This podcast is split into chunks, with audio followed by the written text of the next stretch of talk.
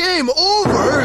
No way! Cause we got Game Genie! We tell you when it's over. With Game Genie, I decide how many lives I get. I use it when I want to live forever. Play to the end and win. Maybe I want to start on level 15. No problemo. It makes cool games like Street Fighter 2 more exciting. Less frustrating. With Game Genie, it ain't over. So we say it's over. Excellent! Game Genie for NES, Super NES, Sega Genesis, and Game Boy. Codes for many popular games, each sold separately. Love it.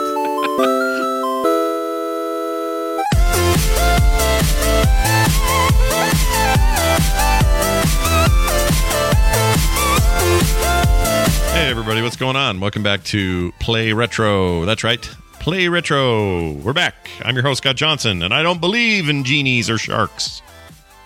Ah, and I'm your other host, Brian Dunaway, and I can't stop cheating my way to success. Enter code GALOOB. Galoob. You know, I'd forgotten Galoob was involved at all until you reminded me that Galoob was the maker of that of the genie. That's right. Yeah. They, yeah, those guys are. What a great name, and they no longer uh, exist. Is that right? Galoob's Didn't around, aren't Hasbro purchase them or something? Did you get swallowed up by somebody? Hold on. Galoob. I'm taking this talk, talking about sharks. They got Um, ate up, maybe. here it or is. maybe they just like downsized. No, I found it. Galoob uh, Toys, company headquartered in South uh, San Francisco or South South San Francisco. I can't read. South San Francisco. Uh, they're perhaps known for their micro machines as maybe their biggest thing. and, and pound puppies. Yeah, pound puppies. In '89, uh, the uh, the micro machines accounted for 50 percent of their sales. Anyway, let's see what they do now. They are uh, oh, okay. Founded in '57, defunct in '58. Oh, defunct man. Uh, oh, in England in 1958. That's oh weird. yeah. And then they couldn't deal with it. They couldn't deal with it in the in the England. Yep, they're right. Oh, and then uh, 1998 as a toy company. So what are they Yeah, now? yeah. They uh, September 98. Um, Hasbro bought They're them. just a they're just a name now. That's all they really ever had was it's fun to say Galoob. Galoob. It was fun to say. Galoob. 220 million. They were purchased by Hasbro, and uh, the name began or see, Yeah. it began appearing on retail products in 05. Hasbro has used the uh, Galoob brand logo on its Titanium series die-cast metal collectibles, including various items from Transformers, Star Wars, and Battlestar Galactica. So they still live on. Yeah. Still live on. Yes. Yeah. We're going to be talking about a couple of companies today that still live on despite their uh, meteoric, uh, meteoric, yes, I'm going with Meteoric? that rise Yeah. and fall. That's right. When people say meteoric, they don't mean. It's like a meteor, but meteors don't really. It's more like a, a rocket. yeah, because why do they say rise? Meteors fall to the planet. They fall. They fall down. They don't go up. So I've never understood Right. that. And then one time somebody said, no, they mean like mediocre. And I'm like, no, I don't think that's it because you're talking about like a you know rising to fame very quickly. Meteoric. You don't say, yeah. oh, it's a mediocre rise to fame. Nobody says that. Maybe I've just never seen it written down, and I'm saying it completely wrong. Maybe Who it's knows? like uh, meaty, meaty. Yeah, Meaty rise Speaking of meaty, fame. let me tell you about Yeah. the meaty time I had last week. I went to Las Vegas, Nevada for uh, the TMS meetup for the morning show. Yeah, you did. It was great, and uh, a lot of people asked about you. Uh, just so you know, Oh, hi everybody. lots of lots of fans of Brian Dunaway while I was there. Anyway, one of the nights miss. Uh, we set up a, a arcade tournament, like an arcade video game tournament, Yes. and at said tournament, uh, I was thinking I'd be out in the first or second round, just because I figured everybody would just kill me. That's just how I thought it was going to go. Right. That, that makes sense. That's what I think too. We don't we don't we don't consider ourselves like uh good gamers. No, no, we're gamers, but we're we're not. ex- We don't think we're good. gamers. Yeah, we're good. It turns out we're better than we Good. think at the old stuff because I ended up taking second place and almost first. I, I almost edged that whole contest out. Yeah, felt pretty good. Leaderboard. Yeah. So what, what what were y'all playing? Okay, so it was kind of random, not random, but we got to pick different games. So my first game was an elimination in, um, or I beat the other person in Joust. Okay, so I played my favorite arcade game. Oh, That's and kicked their episode one here. Of course you did. Yep. And then uh, Zoe back in the chat claiming she beat me in Joust. That was a whole. That was an exhibition game. Had nothing to do with the competition. That didn't count. It didn't count. Look at her trying to stick her game genie memory in that, like uh, it's a good point. I beat you. Yeah, she she she's well, whatever. I think you won that game, Zoe, no matter what. So you do you you just didn't do it in the competition, which would have made you Right. beat me You, did, there. you just didn't get it where the, the medal counts, right? yeah, that's The- where it counted. I was like a little side a little side contest. It was like the the Pro Bowl. Nobody gets hurt in the Pro Bowl, you know. anyway, so we uh um it was very nice seeing her. She's awesome. Uh so we played Yeah. that and I won that So game. y'all, were- y'all were in Vegas, like were y'all like in an arcade or something? Because I Yeah. was really, I, I watched this through some of our community members. Monkey Bananas, I think, was doing some Yeah, he streamed it all. stuff. He was cool. He, wa- he walked back- around looking like Jason or uh, Justin. Who was the Justin Chan guy? The guy that made uh, Justin TV and Twitch. That guy. That used Oh to, yeah, yeah, yeah, yeah. Look like him, huh? Yeah, walked Oh. around with like a camera on his shoulder, and he had like an arm-mounted phone control thing, so he could do all his like Yeah. Twitch stuff there. It was great. It was freaking great. Right.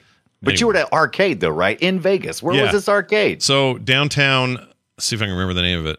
Player, I think it's just called the Player One Arcade, but it's basically a like bar that. arcade. So it's a bar, a barcade. It's a bar and an arcade with heavy emphasis on arcade. You can drink there a ton, but it's Good. also mostly games, and they're all on free play all the time. However, this is an important uh, distinction.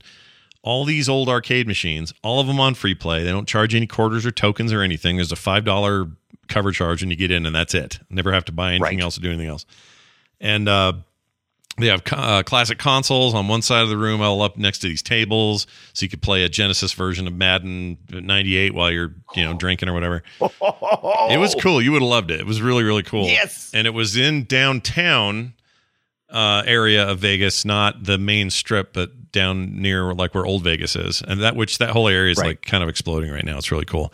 Anyway, um, it was rad. You could tell people who built this place and run this place are like us. They're just like super into it, and they had everything you could ever think you'd want. Um, with a couple of exceptions, uh, and some of them, you know, like any old arcade machine, some of them had button problems. One of them had a joystick out of whack. You know, like you're just going to have issues.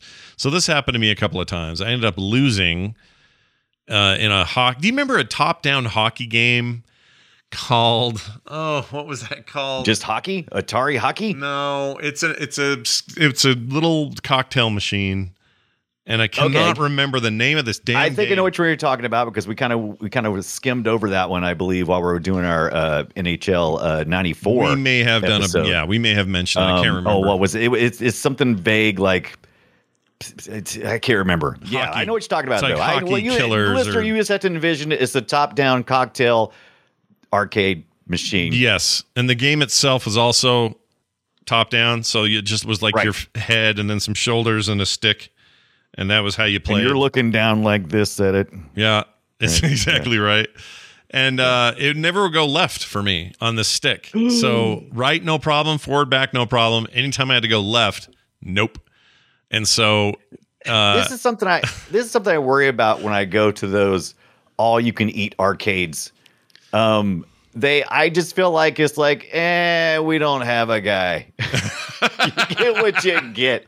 Move on to the next machine. You're not gonna put it out of order on that? No, we're not. There was No, a little bit. Of, there was a little bit of that going on. In fact, there was a there Yeah. was a Asteroids Deluxe machine that I was supposed to compete on, and that machine had a broken fire button, so it would fire Oh, my. God. Just That very breaks my heart. So you mostly just dodged uh, asteroids and then tried to pound on that button, and it would barely. Once in a while, would just squeak one out, like like somebody trying to pee with a swollen prostate, which is like. "Eek, eek, eek," a little bit get out you know and you're like man i Right, just right, look that right. so I don't know. Some of those were like you'd get into the the fight or into the challenge and go, "Oh, this stick's broken. Okay, Yeah. this game doesn't count. Move to another one. We'd have to go find another one." So we did a bunch of that, and um, I'm trying to remember some of the other games I played. That, Uh, that oh, brings up a topic though, or at least it brings up something in my mind. I used to I, I used to always feel so much anxiety when I would be at the arcade and I drop my quarter in, something doesn't work, and I'm the first one that has to go report it, and you got to go, oh god, let me go see if I can find the attendant, and then you find them. Sometimes you get a good attendant, someone comes right out and they get all the keys and stuff. And sometimes they know exactly what to do, and sometimes they got to dig around. And I always just stood around behind, like going, Yeah. "Hey man, I got these quarters. I already put one in. um, I already put one in. And you know, if it was a good attendant, they'd go, Yeah. close it up before they closed up. Before they close up, they go, hey man, ting ting ting ting ting ting ting. Yeah, ting." they'd flick your Hit little deal before you got for in. Yeah, that's right. Yeah, yeah, that's how you're supposed the to do it. They walk away, and you're like, I won in life. That's how my dad used to do it. Um, But Yeah. yeah, they they they had a bunch of weird issues. Uh, the other thing about these machines, all of them were cranked up to uh, their their dip Hard. switches were set for hard, and so Yeah, they want you that's off. that's fine because that machine. Yeah, exactly. And they're not. It's not for making Right. money. It's for hey, these are all free play, and if this place is packed, we want you to get beat real quick and move Keep so moving. someone else can have a turn. Yeah. So these were all set to the highest possible difficulty settings. That being said, I uh, played Miss Pac-Man against Kathy Hopkins, who was I think my second to the finals uh, Yes. people I had to, to fight. We had two very different strategies. She was all about eating every ghost, no matter what, and my goal was to clear as many boards as I could. And there's a there's value in both of those plans. However, I think I chose the poor decision because this thing was set so high on the dip switches. Your very first board in Miss Pac-Man was like turbo, just like waka, waka, waka, waka, waka, waka, and you're like, holy shit, what's going on? This should be like level eight or Yeah, nine, yeah. right? So anyway, I got used to it. Ended up beating her by one or no. For a while there, I had a lead of like twenty thousand points. I was rocking her world. Right. But then she started catching up and eating every ghost. And, you know, as you know, every ghost you get, if you get the, the fourth you one, go. you get a thousand points. numbers. And Yeah. she starts cranking up those numbers. She gets within striking distance, within 800 or 900 points. One final ghost eating ch- challenge would do it. And she's turned them blue. She's on her way to eat them. Timer was one of those levels where they, they flash real soon and then turn back to normal ghosts. A Yeah, yeah, yeah. ghost died, and I won by a measly freaking ghost chomp. Oh, see, that's how it goes. The pack. Sometimes the Pac-Man goes in your favor. Sometimes the Pac-Man don't go in your favor. But I, I'm sad that I wasn't there because if I had been there, we would have definitely have put on a Starcade type uh, performance like Oh, back yeah. on the the old show. Remember the '80s show Starcade? That oh, that was so much fun. It's so much fun. so it's stupid. so now. bad, though. Have you You looked at it lately? it? Go go back and watch that if you haven't. It's bad. It's really bad. It's bad. All the all the poor kids. None of. So okay. So imagine a time before the internet, and be, uh, imagine a time before everybody had TikTok and everything else. Everybody's gotten pretty savvy about being in front of a camera. Back in the '80s, in Starcade, nobody had any experience being in front of a camera, and we all act like a bunch of doobs. Yep. Right? We were walking around, a bunch of galoobs Bunch walking of around galoobs, trying to yeah. explain why arcade games mean something to us. Yeah. I don't know. Yeah. We didn't know what to say. It was we didn't know. it was fantastic. We didn't know this thing, this method of extracting our cash. Uh, Yeah. we thought it was something more than that, and I still think that. But There's Tron. yeah, look at Tron. There's You Bub- Bubble Bobble. Got a little Journey. Yeah. Remember the Journey video game? Oh man, Yes. The host on- was bad too, by the way. He was really creepy. let's see what he sounds like. I want to hear this guy talk. Hold on. He's no Mark Summers. No, he's chasing those boys. I'm gonna skip ahead. Pick, uh, let's see, I'll pick Star Trek, please. Star Trek, good game. Okay, and we'll ask our resident Trekkie to tell us about that. There's a resident Welcome Trekkie. aboard, Captain. Command the Starship Enterprise on a Star Trek adventure. Your mission is to Oh my gosh, can we just sit and watch these over again? Can we just do that? yes. They're so terrible, but they're also so much fun. Oh man, play Yeah. And uh, is, uh, where is it like? Uh, you can watch all these episodes somewhere. I forget where I YouTube's got them all. it last. YouTube or archive.org, or maybe I was watching a feed on Twitch. I don't know. But man, if Twitch, you never checked yeah. out Starcade, it's amazing. Twitch uh, Twitch Marathon did a lot not too long ago, and if you want, I'm looking at Right. it right now. The uh, yeah, it looks like YouTube's got everything, so you can get it there. Yeah, there you go. I might have to go watch that. You will not. You will not be riveted, but you will be lulled to sleep, possibly with the comfort of yeah, old entertainment. Yeah. You'll be. That's a way of putting it. Right. Is uh, that's one way to put it. yeah, But uh, Starcade, Yeah. is, uh, it was a thing, and we need to do. We need to do something about it. yeah, right? I agree. I think that if I don't know what it would Isn't be. Tech TV coming back? Isn't that a thing during Uh, this time of our our that Tech we're doing TV, stuff? no, Tech TV. Well, Tech TV is like early aughts, wasn't it? Like Yes, oh, early aughts, yeah, and this thing was like ninety something. Eighties something. I thought. Oh, 80 maybe. It, Yeah, I uh, I think think, it goes 80s. as far as G four is back because that reason why I was talking about is I was I was remembering cheat on uh was it G four or Tech TV? I guess it doesn't matter at all. Kind of like all end up being Oh, you know what's great though? right? One of the games they played here was Zoar, which my dad built Zoar. That was a game we built. Oh, did he? Yeah, yeah. You used to build Zoar machines. Yeah. So if y'all want to see what Zoar was, uh, But your dad took your dad took pride in his machine. he took pride in his machines. Yeah, we built. He wouldn't allow machines. a loose stick. Starcade episode three. Or no, episode. Wait, uh, yeah, episode three, 34. Oh my gosh, there's tons of these. Oh, there's so many of them. Right. I went, like I said, I watched it for like a good day and a half one one week. I forget what I was doing. Nothing apparently. I'm into it. With my life. I'm into it because it had a combination of like trivia, like a regular Yeah. game show, and then they would actually have to go compete on the games themselves. Yeah, Right. yeah. And, and I'm telling you, man, the interviews are the most painful thing you've ever watched These in your poor life. kids. These It's kids, man. These kids are just like, well, they're us now. They're these, you know, Yeah, These yeah. guys are all 40s and 50s now. Yeah, yeah. And they probably look back on this and just go, oh shit, look at me. oh my god. Yeah. But you know what? It's time. Let's bring it back. All right. Hey, Brian, tell me about, uh, you went to Ohio. I've only been to Columbus, but uh, I, I really like that. Uh, that state, and you picked up a Sega Saturn, and I want to kick you in the shins for it because I love my Saturn and I miss it. So how to Yeah, go? yeah. I picked up. Yeah, so I went to Ohio. We uh, Zoe, uh, she is playing. That's my daughter. She was playing in the high school percussion indoor, and so they went and went up there and did that. But while she was doing that, I was like, I'm gonna sleep out to the game swap. It was a retro game store up there. I don't have any game swap. I don't have any like cool stores where I live at. No retro stores, but uh, Ohio had several of them. I stopped at one. The first one I stopped at was called Game Swap, and then I stopped at a second one. And that experience was not nearly as good as my first experience with GameSwap. Mm. When I went into GameSwap, I felt like there were gamers there. They were the the uh, the manager or owner, whoever he is, the guy that I dealt with was uh, an old Blockbuster employee, and he had you know he, he regaled us with stories of how when he left Blockbuster, he had you know he purchased several things like the you know the rental equipment that you used to could get and that kind of thing, and you could tell that everything you could tell that a gamer owned this store, and that pleased me greatly. And uh, I ended up buying the Sega Saturn from there and several other games. Saw uh, uh, Sonic 1, 2, uh, uh, NBA Jam. Super Oh, yeah. stoked about that one. Yeah, the Jam, the Um, Sega Saturn version of Jam was great because it had um, Yeah. really good sound on it. It was fantastic. Actually, I bought those for the Genesis. I actually did. He actually didn't pick up any of the uh, Saturn games Oh. because he didn't have any good Saturn games that I really oh, wanted. gotcha. Okay. Well, the only ones that are any good are as follows: Bomberman, and that's And we played that one on That's here. It- we- I We did. agree. We did. Now I'm looking at trying to get some Saturn games.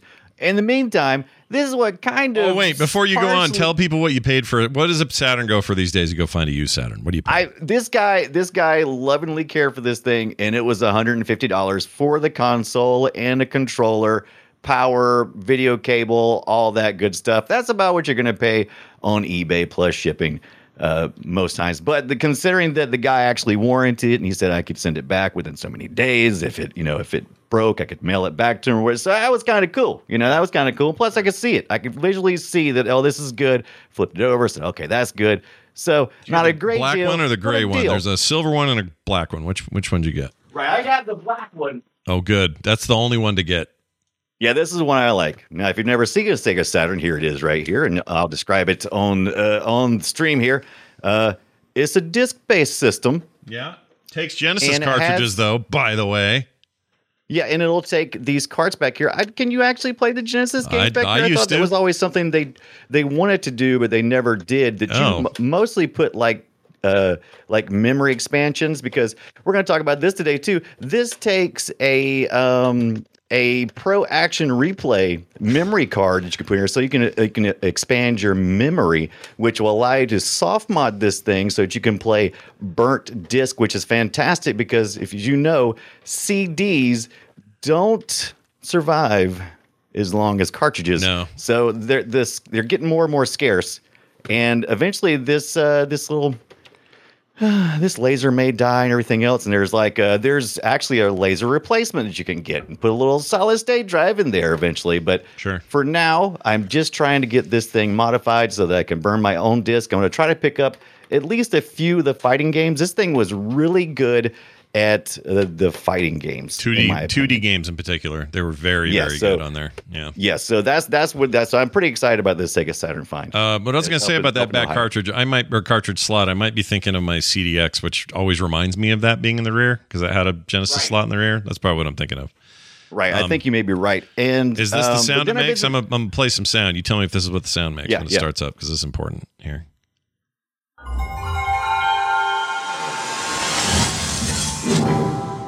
Is that your is that your startup? that I don't know. I haven't started it up yet. Oh,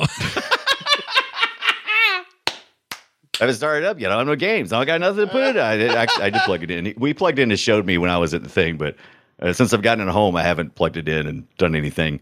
Um, they had so he had a few discs, but they were all like you know the, the they were all like a hundred or more. It was it's fair prices for what you would expect. Yeah. But all the games he had were really expensive or games I didn't really want for a price I didn't really want. So I, I said, well, let me see if there's another retro store in here. And sure enough, there was another retro store up in uh, up in Ohio Yeah. that I went to. yeah.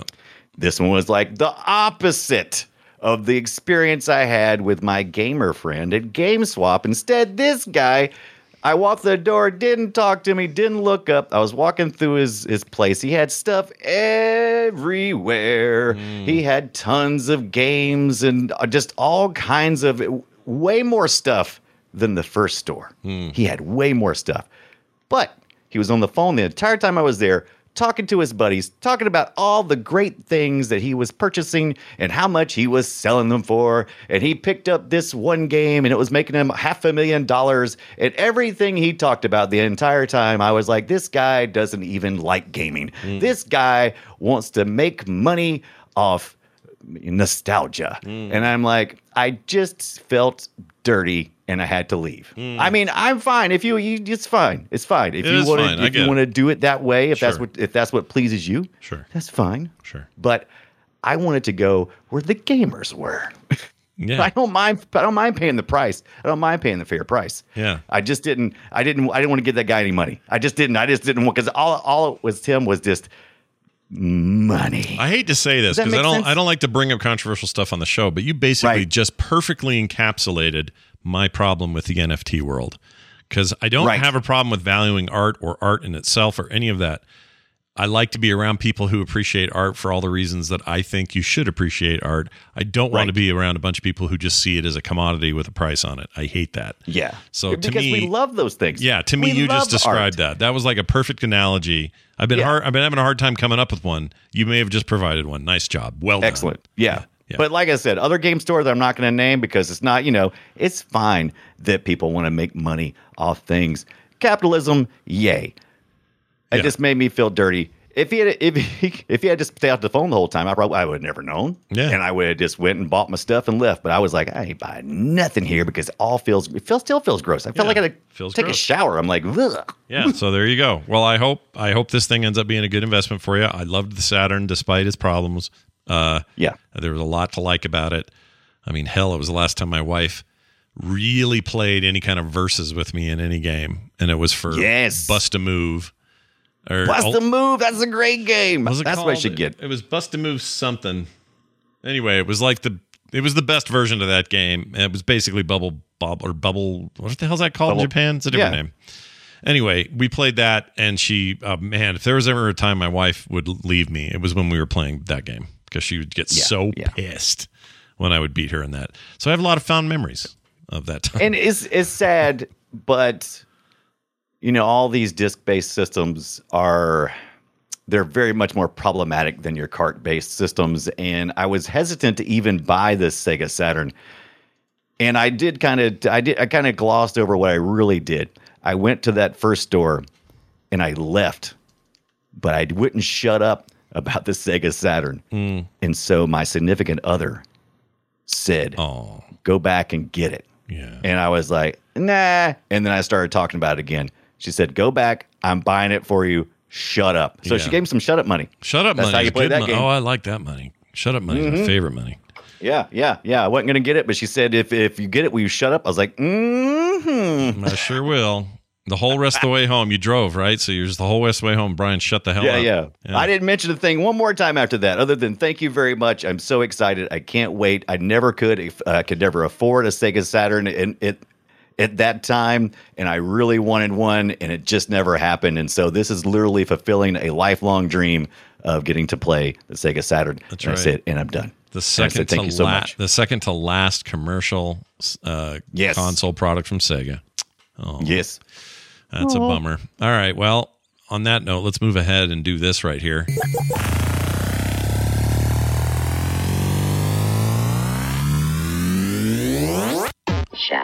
Play a game? All right, you guys, line up. It's time for you cheaters to get a moment in the spotlight.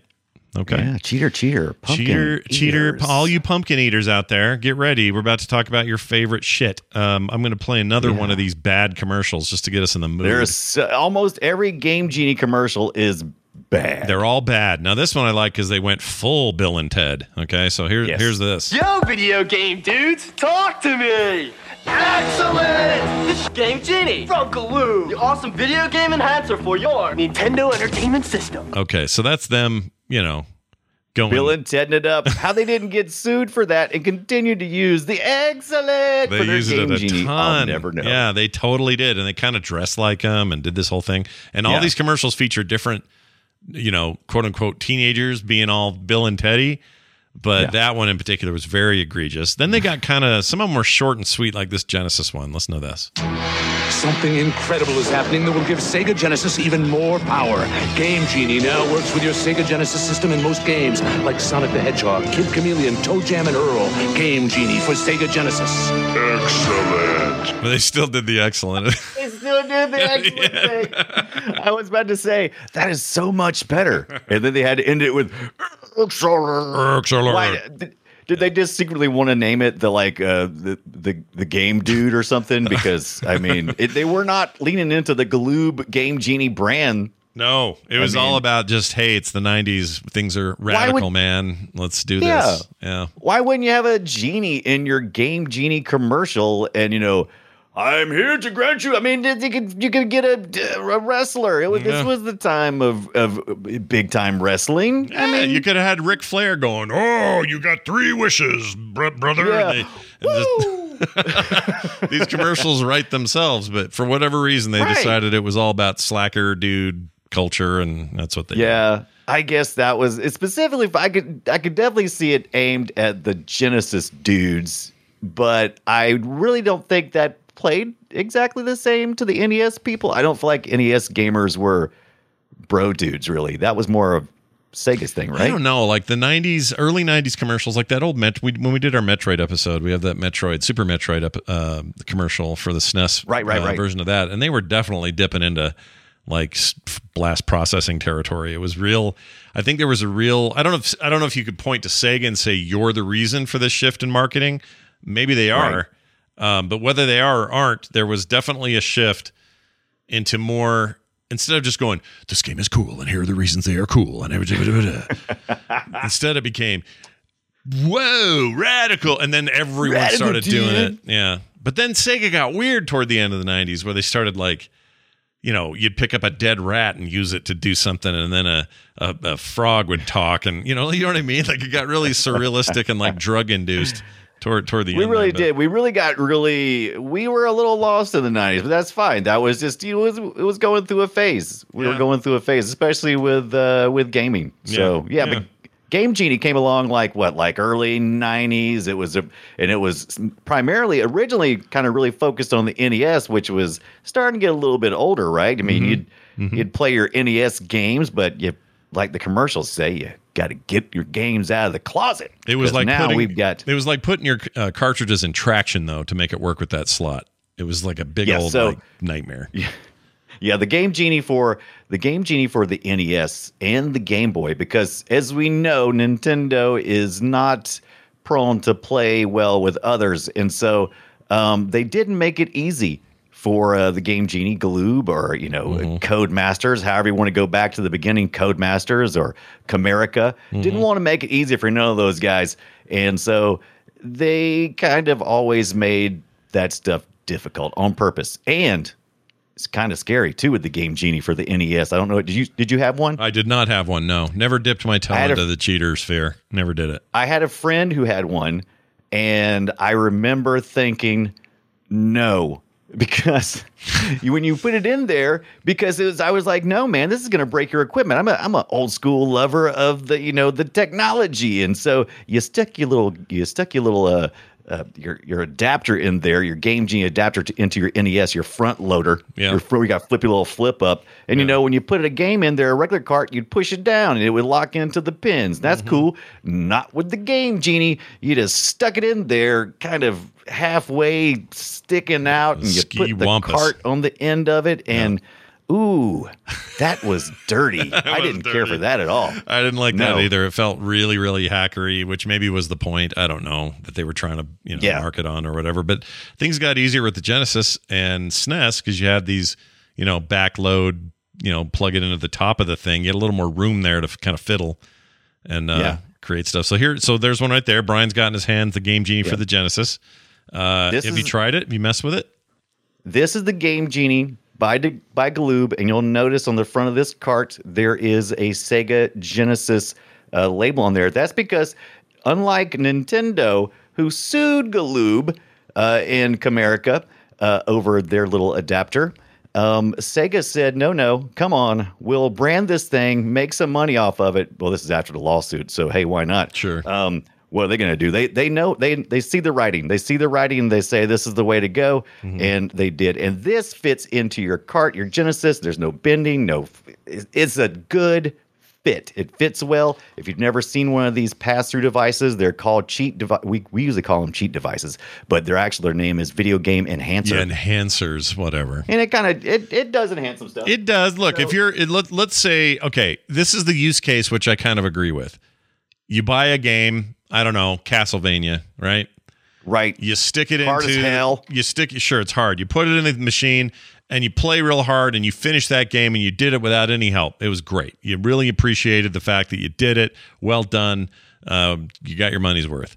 Well, what if you got a little more money's worth if you had a game genie and then you put that in Yeah. between there? And now, even though you've already beat it, now you can just go screw off, do some second runs with some unlimited lives, or do some you know weird stuff with the turbo fire or whatever.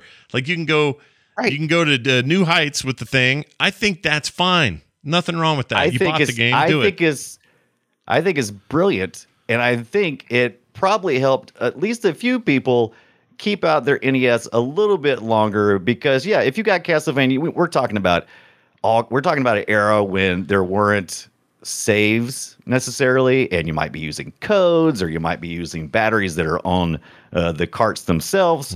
And so the fact that you could cheat with these Game Genie pass through devices, and we'll kind of get into how these actually work very shortly.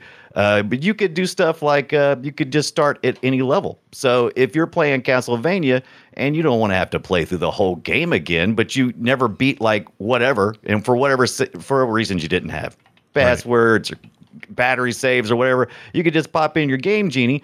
Oh, I don't know if you even pop it in. You jam it in there Yeah. and bend your pins, uh, and then you could you could do it. Yeah, Uh, you could so do it. And you got I, just think you got more out of your 30 bucks than the initial 30 bucks if you had this thing on the back end. Here's Yeah. the thing about this device and devices like it, which we'll talk about in a sec. Uh they're kind of ingenious in a way. Like today you hear about ROM hacking and ROM hacks and that sort of stuff. Yes. Super common. People do it all the time. Well, really, that's what this was. But the software to hack the ROMs was on the in between device. And that in between device would be programmed to handle certain games. That's also a problem because, as far as I know, there was no like way to update these things. So you Oh. could come out with like 15 new games and there weren't codes for them yet. Not necessarily. Some games did, some games Right. didn't. But So let, let's backpedal just a little bit here. yeah. We have the game genie, which I'm holding up now. If you haven't seen it, it looks like it looks like just a, one of the old EA sports game carts. It's about that size. You're familiar familiar with the Sega Genesis. In addition to getting a game genie, you would also get this nice little book. Uh, it's not real thick, but they they would usually have you know maybe a hundred or more game codes that you could use for different games. Um, Sure. not game codes, more than a hundred games worth of different codes you could use for each one. Now, when you did this, You could also subscribe in the back of the book for I think it was quarterly updates. So you'll see that number two there. Yeah. Order form two. When I if I sent this off to the Galoobs, Yeah. they would send me an update for more codes for Yeah. games as they come out. Yep. Yep. So you could also program your own games codes as well. And this the Game Genie used uh, So uh, eight. Yeah, eight digit codes. Yeah, right. Like, but I love this book, man. I had to get the book. Like, I you can find uh, you can find these Genesis Game Genies on eBay for maybe like forty bucks.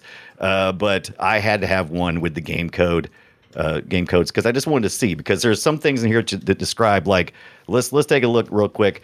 Each one of these game code sections would have stuff like extra lives, you know, and, and level selects and different cheats for each of the particular games. But they would also describe in like a little paragraph, uh, you know, about the game and how it works. Like here's the Pac Mania game paragraph, real quick. Uh, let's see the graphics on this 16-bit version blew away anything you've seen in earlier Pac-Man games. Beware the athletic jumping monster, the light green ghost that will jump with you, kill, and you will try to jump over him. PACM code 17 gives you plenty of time to chomp all the ghost. Yeah, So yeah. if you had had this at if you had had this at the um, if I'd had it in Vegas, I would have won sooner. in Vegas, what you're saying? Yeah. you could have won. You could have totally won. Uh, well, the game. yeah, these- here's the problem. The game I lost in in the end was uh, Super Street Fighter Three, which would have never Right. been on a game a game genie pass through ever. But but yeah, Um, right. Street- Like, sorry, not Street it Fighter 3, Street It wouldn't apply to arcade games, but certainly, I almost every game Alpha 3, that that was it. exists, almost every game that exists in the eight and the sixteen bit era that these game genies were active on, most of them were able to, you know, be modified in some way or another uh, by a game genie. There was a few exceptions, like later in the life, like when the Super Nintendo came out, they had some uh, the way the memory was saved and the, where they put the memory at. It got a little more complicated. Yeah. Right. Yeah. Because that's what we're talking about. ROMs. Plus, talking about Nintendo. Nintendo was not down with this. They didn't like this. They thought it was uh, No. intrusive and bad, and just like you'd think they would think today about things like this. Yeah. and they actively They- sort of fought against that. They did not want that. They sued. They sued uh, Galoob and Camerica, the Canadian uh, distributor of the Game Genie at the time. By the way, Codemaster, we know those guys, right? Yeah. we love we love the Codemasters. They're they're the ones who did these these deals. Yeah, they sued. Uh, in they in just got bought, by the way. EA owns them now. I think Codemasters. Yes, they. I, I think you're right. Uh, but they, but Nintendo, as as was expected, Codemaster knew this well. Hmm. They knew that Nintendo was going to sue, and sure enough, they sued Galoob. But Nintendo didn't. what did Nintendo didn't do is they didn't realize, or maybe they did. Third largest toy company in America was Galoob. Yeah. They had some pockets, yeah, right? at the time. And yeah. so Nintendo came with their lame ass. Uh, you can't use this because it's derivative works. Hmm. So you're you're breaking our uh, you know our copyrights because you're making derivative works. Yeah. And Galoob is like, nah, man. All we're doing is you know we're just allowing the users to like turn to the page of a book instead of having to start at the beginning of the book. They can flip to the end of the book or the third chapter or fourth chapter.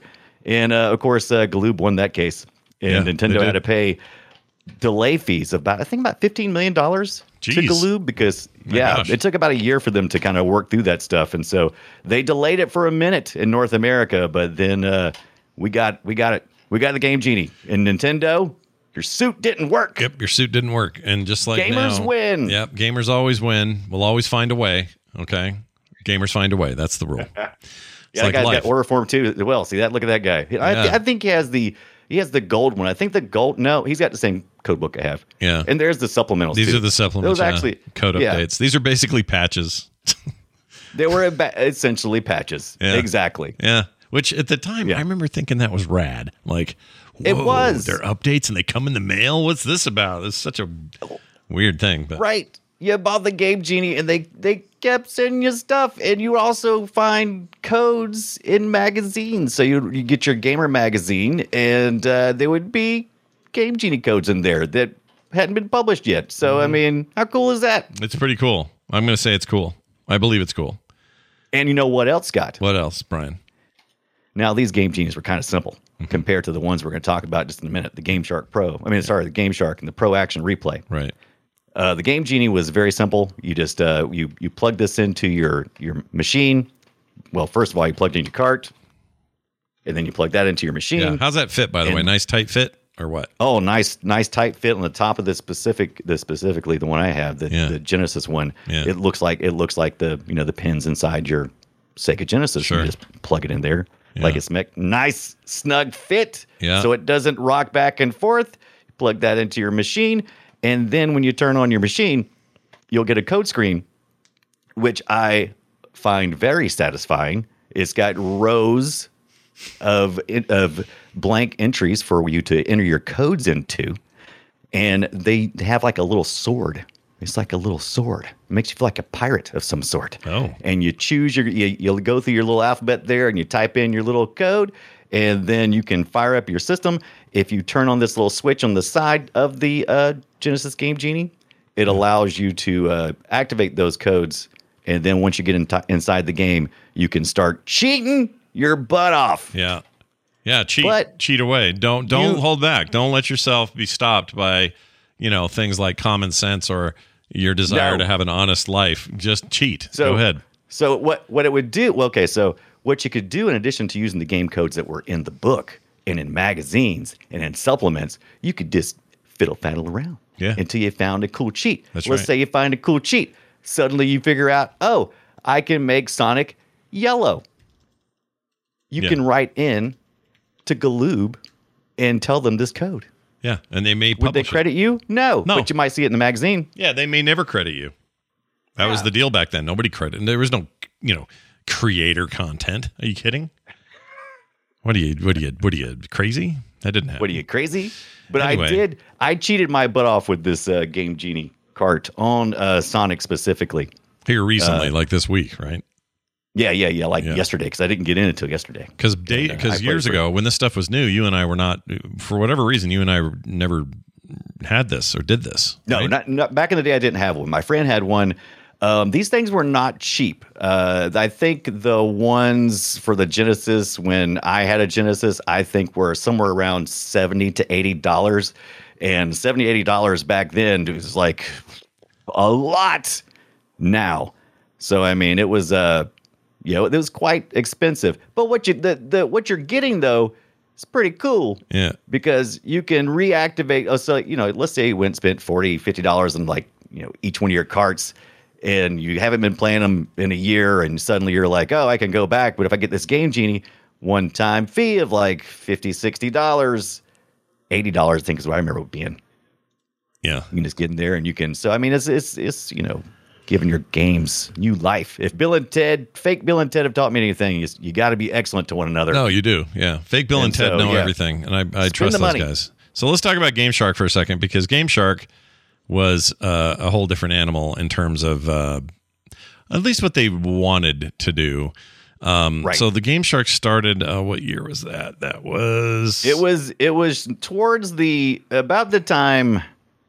Okay, so the the game Shark had actually been around for a while because Datel, um, another UK company, uh, Codemasters was as well. This is where all this stuff seems to start at, and uh, they uh, they they started kind of kind of creeping in on uh, the game genie market, right? Yeah, and I'm trying Yeah. to find. I can't find a date, but it's it's early on, and ma- and mainly was kind of well, it was tail end of the of the cart years.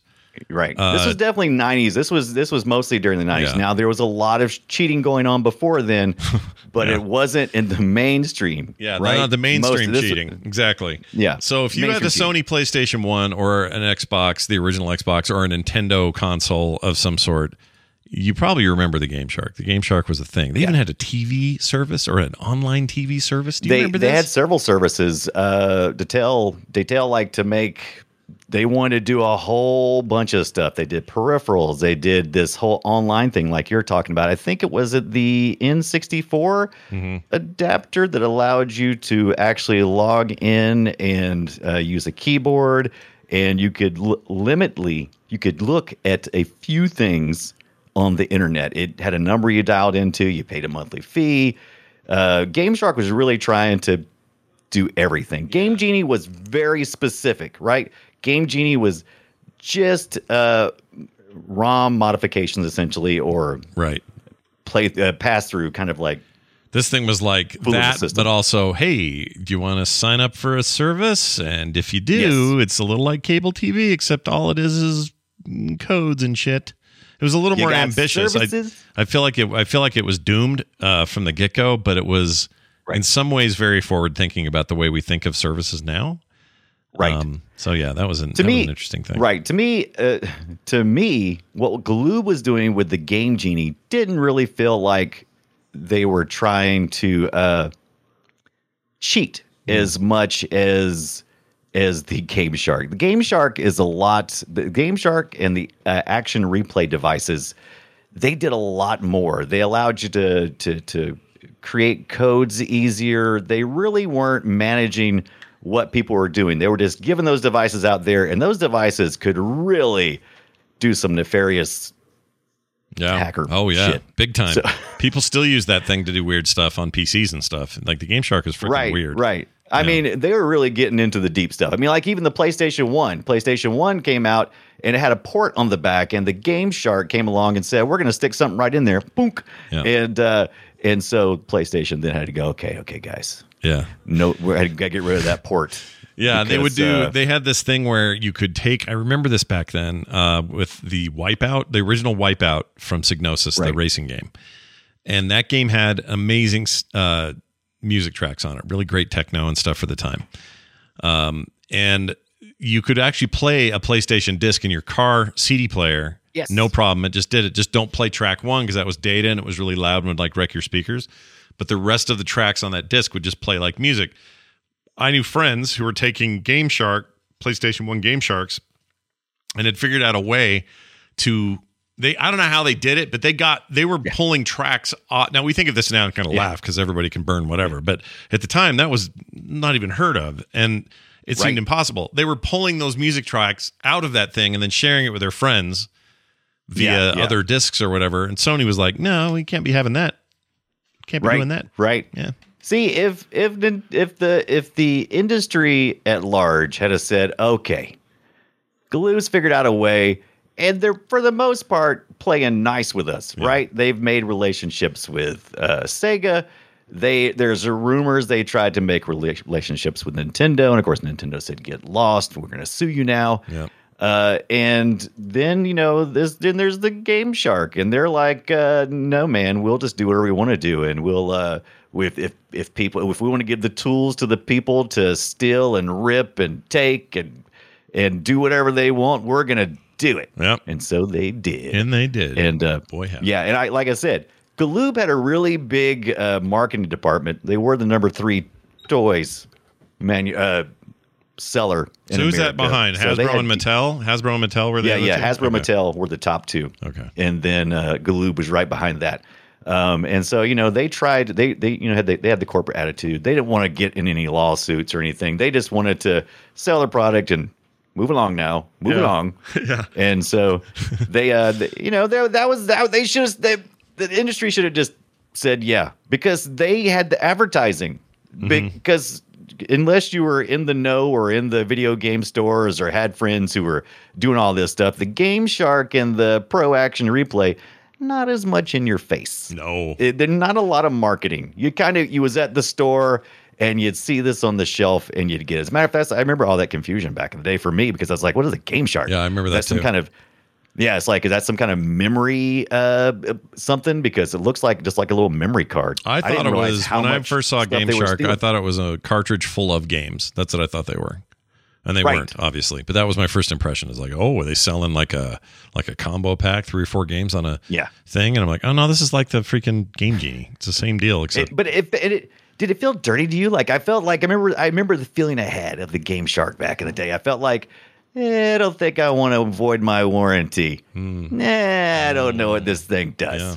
By the way, that uh, 1996, the Game Shark won the uh, Electronic Gaming Monthly EGM's best peripheral of 1996, Oh, right behind the Sega Saturn analog controller The big old pizza plate thing. Yeah, remember that thing? Woo boy. Yeah, the Sega Saturn analog controller is pretty sweet. It's a beast, It's- dude. It's, it's such a pretty beast. sweet. They were always chasing the controller dream. Those poor guys. Like I always think of this is a whole separate issue and not tied to game genies or sharks or anything. Well, it kind of is. It kind of is, but back then you were always watching Sega have a good time, but then Yeah. a competitor would say, "Oh yeah, well what if we had four face buttons and shoulder buttons and analog or no, shoulder buttons." And you're like, "Oh shit, okay, we're going to do the six button controller. It doesn't come with the Genesis, but hot damn, you're going to want to buy these extra everybody." Okay, cool. Now we're up to par. Wait, they've got a what? An analog stick. What the hell is that? Shit, we've already made all these these Saturns with these six button controllers we thought were so awesome. And now they're talking about analog sticks. What the hell is that? So they got to make a big pizza controller looking thing with an analog stick on it Yeah. that nobody buys because it doesn't come with the damn box. Like they were always stuck in this funny little space of They ah, gotta just- keep up, gotta keep up, you know? Yeah, it, it was uh, the whole industry was kind of like out of place during that time, and Mm-hmm. the only people that were had their heads about them was Sony, and they just walked sort of, with their but they had to PlayStation. they had to be they had to play catch up with uh, the N64 controller wise because that thing launched with no analog sticks, just Right. D-pad and, and face four face buttons, and then you know they Right. doubled up on your shoulder buttons, but that was really the only innovation there. Then the N64 comes out. And then I remember when that first DualShock came out, again, separate peripheral Yeah. for PS1s. You had to buy it separately. And I remember going, man, these are awesome, but no one's buying them. So because you don't ever have one to one purchases. And as a result, uh, the game support for that DualShock was abysmal. It was terrible. yeah, yeah. So yeah. I- I've there's always nothing had- worse than yeah. there's nothing worse than buying a peripheral like that and then finding out there's only going to be two games. Uh, Oh, I uh, hate Sony, it, dude. Sony PlayStation Move. Freaking Um, hate it. Yeah, the move is a good example. I mean, everybody's you done could- this, right? The the you what, could- what- Microsoft's stupid Kinect, all that you stuff. see, you hate the Kinect, but I really felt like Microsoft really wanted to put 100% behind the Kinect. They really were Well, trying. they wanted to. They wanted to. I didn't feel like Sony with their move thing was just like, hey, look, we got some balls and then have a couple of sticks. Hey! And it's like, what games you got? Eh, None, none. none. We don't care. You bought the peripheral.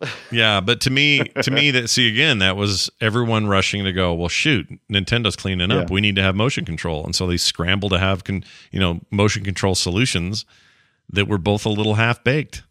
And Yeah, it's yeah. just and and when they don't mean- come one to one with the machine you're buying, no one Right. buys them enough. Like it- it's rare. Look. okay, here's the example where it's where it did work for them was Sony's PlayStation VR for the PS- PS4.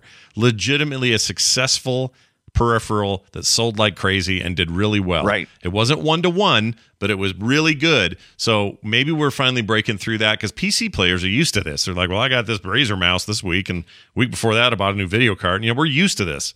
But when it comes Right. to consoles, nobody ever does. No one ever goes, oh, well, they should have, pa- you should have packed it in when it was new. You know? it drives me crazy. Anyway, It does. Yeah. But you know what? None of those controllers are uh, the NES Advantage or the NES Max. yeah. That's all I'm saying. yeah. Now, Neither one of those are those. tell me. 'Cause we- Oh, wait, go Yes. ahead. Keep going. Keep going. I was going to say we we also included we just piggyback this one on uh, just a little extra mwah, flavor to our cheat week here on Play Retro. we wanted to talk about the turbo button because we really obviously want to talk about peripherals and we're going to get to it in an episode soon. But uh, the turbo buttons is kind of a cheat, right? It's a That's cheat. kind of uh, It's a yeah cheat. turbo mode. Mhm. You got uh, Um, a lot of a lot of uh, a lot of games that are emulate or a lot of emulators, I should say, have an option to turn one of your many controller buttons that aren't being used for older games into a turbo button. Right. And Yeah, so that's yeah. that's probably not that unusual for people today, but in, in the day, the way you would do it is you'd go buy like a third party controller. They all sucked. They were Mm-hmm. never good. they all sucked. Um, let's say it was Mad Catz or somebody, and there was always a way to flip on turbo, which meant if you were playing a shooter, top down shooter shmup game, instead of whacking on A constantly as fast as you could, you just hold down A and it would rapid fire. it cycles through. I read a little about this because I was trying to remember. I was like, oh, I remember always having controllers. Usually it was the cheap controllers. Usually it was like, hey, I got a GameStop branded controller and it's got a turbo mode. And it always, I turn on, I'm like, what does this do? It's making my gaming worse. Turn it off. Uh, and so I was kind of curious. And so, like, some of the first things were like for the NES. And from what I understood, uh, each second has like, uh, the, for each 60 seconds, no, I'm sorry, for each second, the NES pulls the controllers and, and the button looking to see if you pressed it. Yeah. 60 times a second. Yeah, it's a lot. That's a lot. Yeah. So if you hit the turbo button, It's even more now, by the way. yeah, if you hit the turbo button, I think it could. Uh, if if a controller was well, uh, you know, well tuned with the turbo mode, Mm-hmm. you know, it could do something like you know, uh, thirty presses in a second or something. Yeah. So I mean, Yeah. and so it would almost essentially break the game or make the game act goofy Oh, or it do got things that were not humanly possible. Yeah, it got glitchy. It got weird, especially NES games. Yeah. They would get they'd be slow down, other issues. Yeah. So it was not advisable necessarily to always be using that.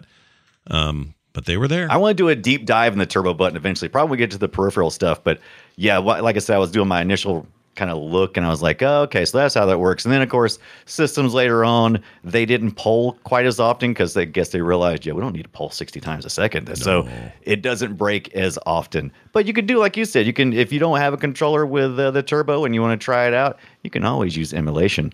Uh, The, uh, there's there's Math My Fanway in the it. chat says the NES Advantage. Do you remember this thing?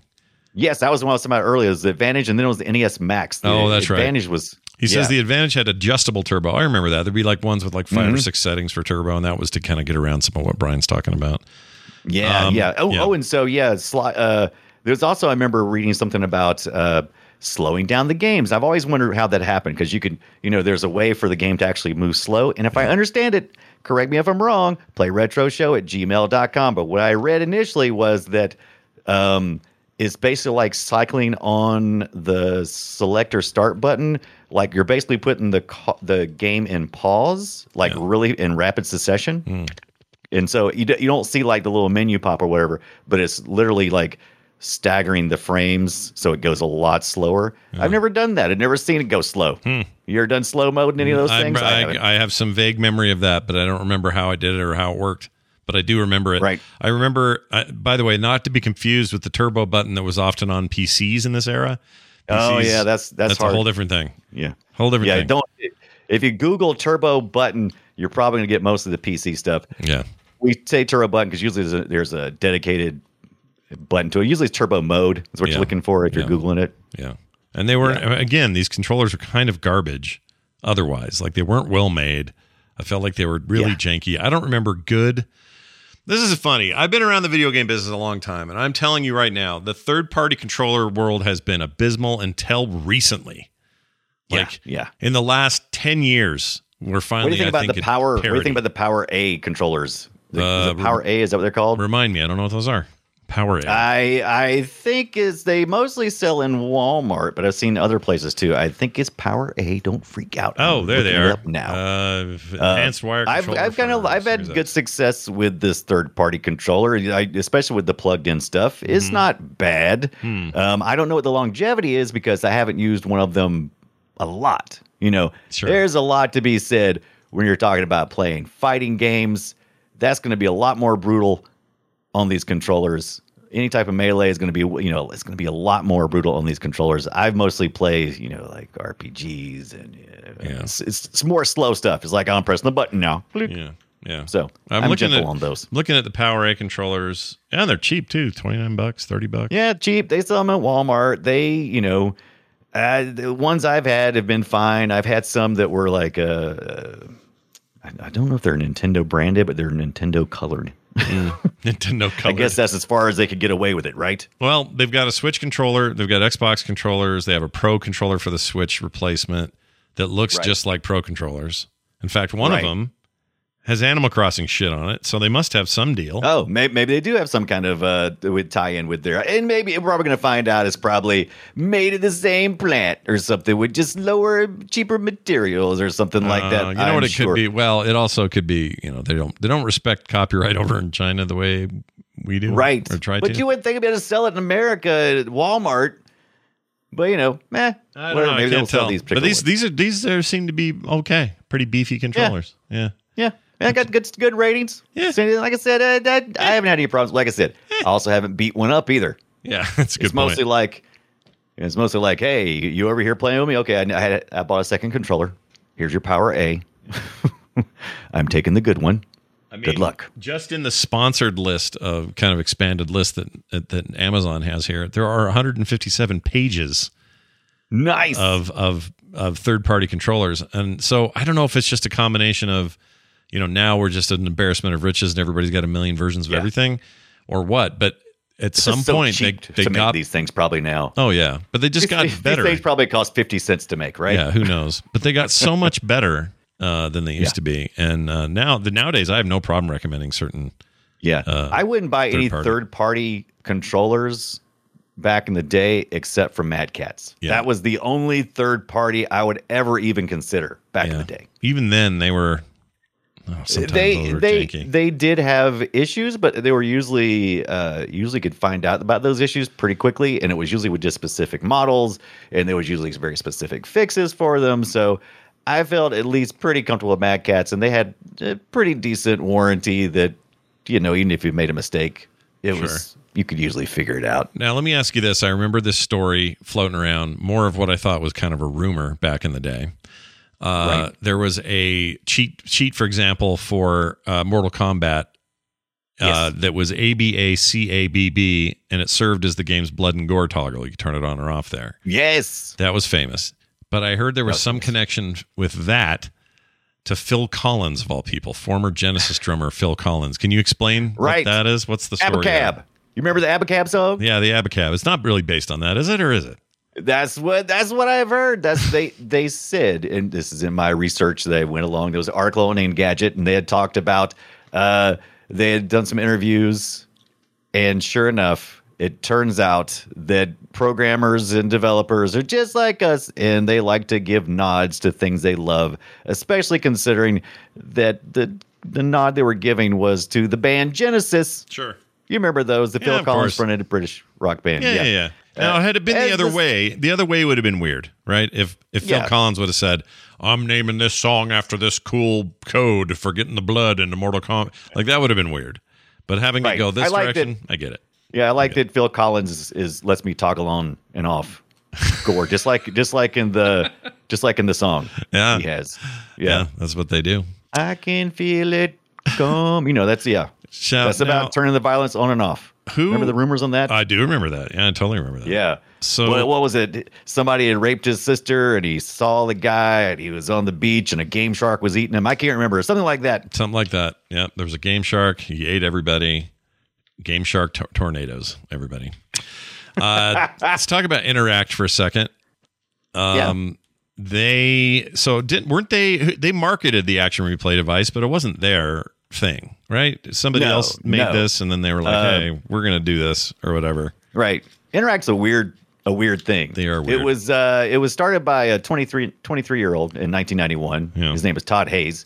Uh he was working in uh the he was working in in in some part of the game industry and then he got involved in import export. Mm, like uh, like like George Costanza on Seinfeld. Yep. Yeah. Exactly. Import mm. export kind of meaning that he buys products from other countries and they may rebrand them and he also ships them out and stuff. So basically just fulfilling regional needs for products and whatever's boring stuff.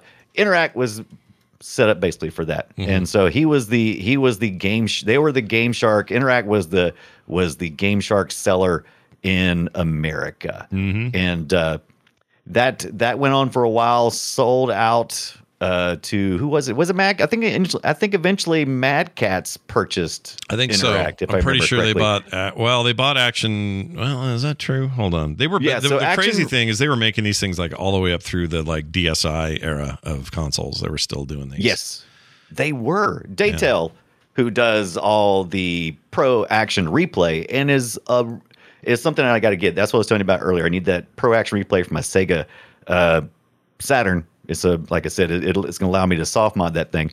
Um, Oh, those here, here you go. still- Let me give you this final. Yeah. So, uh, Nintendo 3DS XL was the last one they made one for that, and the seventh generation would have been the Wii. So the Wii in 2012.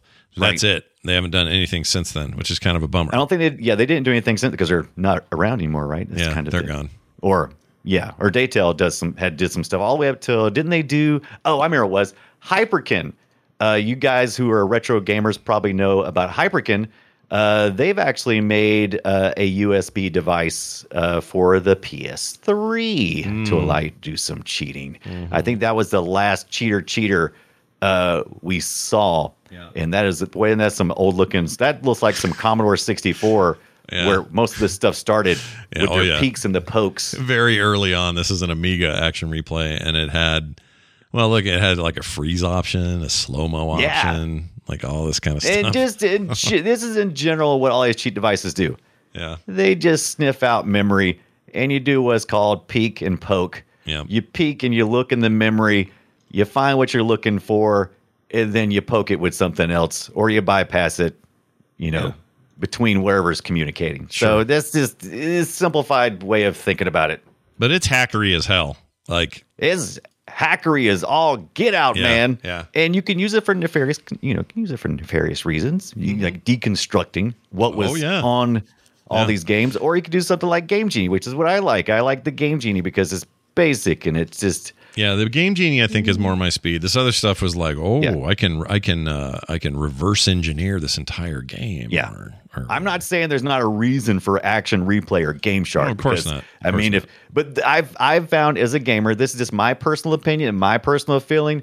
The deeper I dive into, um, the deeper I dive into that kind of thing, like game modifications, game ripping, doing anything where I'm like, you know, digging into the game itself, I end up turning that into the game, and I no longer play the game yeah, I, I know. The game the game is can i get can i get this full motion video uh, to play on my device that is on this cd can i watch it in a way that it wasn't intended i like to do that sometimes but not when i'm specifically trying to play a game Yeah, totally. Now on screen right now, I'm showing the PC version uh, of it. It was in 1994, so notice the 15 pin VGA connector back there. i love that it's got like a looks like a hospital bed remote It does. It looks like I got to move my bed up or say my oxygen's low or something. It's Yeah. weird. am i calling the nurse nurse all that horrible 90s beige bullshit we all thought was great. yeah yeah i need to cheat i need to cheat at doom now Yeah, yeah I need to I need to beat the boss.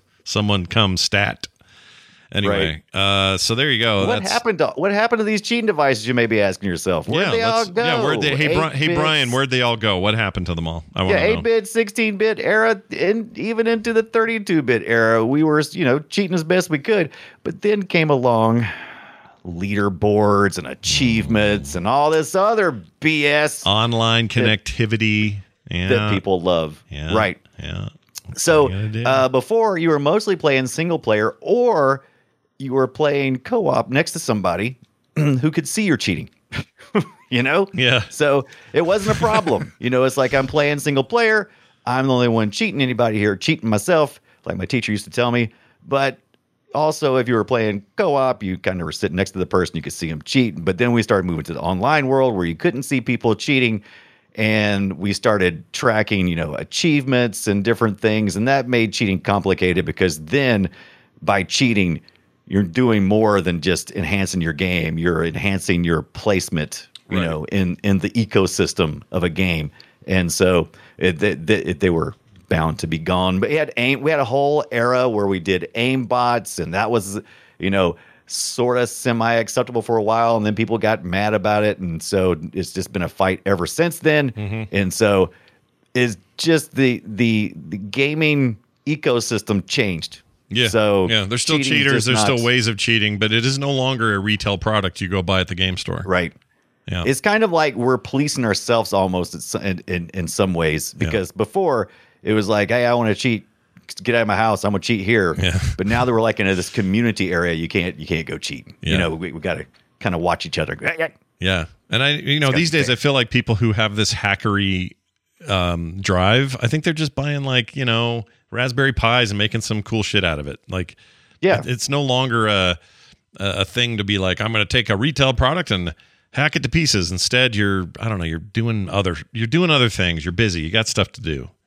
And Right. uh, and we could get we could get really deep into talking about well, there's still. It's just kind of evolved. You know, it's like it's like when you can fly around in Minecraft, and it's like, yeah, yeah, Mm, it still same, exists. though. That's yeah, part of the game, still though. there's That's- still But that's not that's not people hacking it. it. That's just in there as a mode, you know. Yeah. So I feel yeah. like there's a lot of that. There's a lot of debugging. Also, you know, we're also talking about a time back then where you couldn't make your own games or levels to things like you can now. Right. But nowadays you can make just about anything you want out of almost anything and do it for free.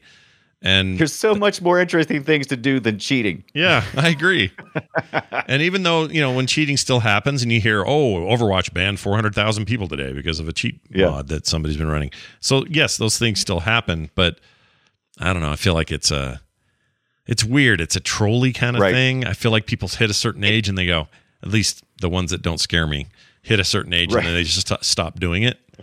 You know, because they move on, Right. they mature. They're like, okay, well, I'm done. I'm done just trying to to own noobs in something. I'll I'll, Yeah. spend my time doing something else. Um, but the the idea that you could go to a reputable store, walk down an aisle, and say, "There's a device that will hack and let me cheat. I'm going to buy Yeah. that device, take it home, and I'm use gonna- it." It's just a weird Right. thing, man. A weird blip in the en- history.